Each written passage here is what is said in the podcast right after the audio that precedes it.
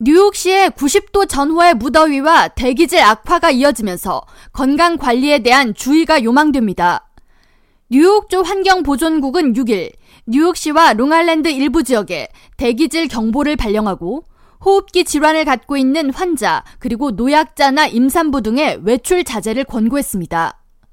그런가 하면 뉴욕시의 낮 기온은 6일 화씨 90도, 5일 91도를 기록하며 올 들어 가장 무더운 날씨를 보였습니다.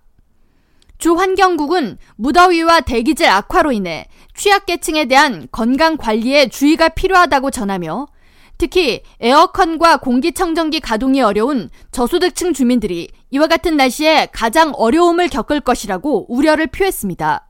뉴욕시 보건 정신위생국이 6일 발표한 보고서에 따르면 지난 10년간 뉴욕시에서 폭염으로 인한 연간 사망자가 급증했으며 매년 약 350명의 주민이 무더위로 인한 열사병, 심장병 악화 등 기저질환으로 사망했습니다.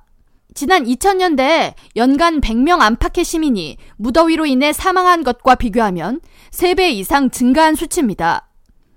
열사병으로 인한 대부분의 희생자는 에어컨이 없는 집에서 사망했으며 보고서는 뉴욕시 가구 중 90%가 에어컨을 갖추고 있지만 저소득층 지역의 경우 냉방 시설을 갖춘 가구가 76%로 평균 이하를 보이고 있다고 지적했습니다.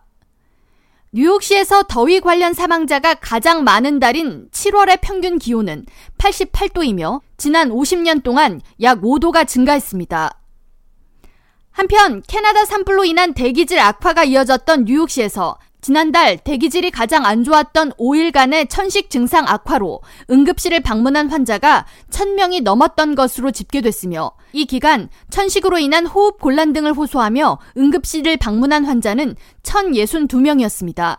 대기질이 가장 나빴던 날에 Air Quality Index는 위험 수준인 300을 훌쩍 넘은 400을 넘어섰으며 이 기간 응급실을 방문한 환자가 가장 많았던 곳은 맨해튼 우편번호 10030 지역으로 총 31명이 응급실을 찾았고 한인 밀집 지역인 퀸즈 코로나와 플러싱 일부를 포함하는 우편번호 11368 지역은 이날 9명이 천식 악화 증상으로 응급실을 찾았습니다. 뉴욕시의 6일 대기질 악화는 이달 초와 지난달 발생한 캐나다 산불에 의한 대기질 악화가 아닌 지난 4일 불꽃놀이 잔해로 인한 일시적인 미세먼지 증가로 인한 것이며 주 환경국은 이번 주 뉴욕 일원 비 소식과 함께 대기질 정상화가 찾아올 것으로 예측했습니다.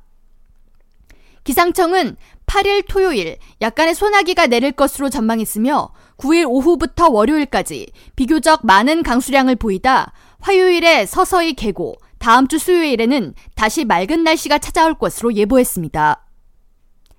K라디오 전영숙입니다.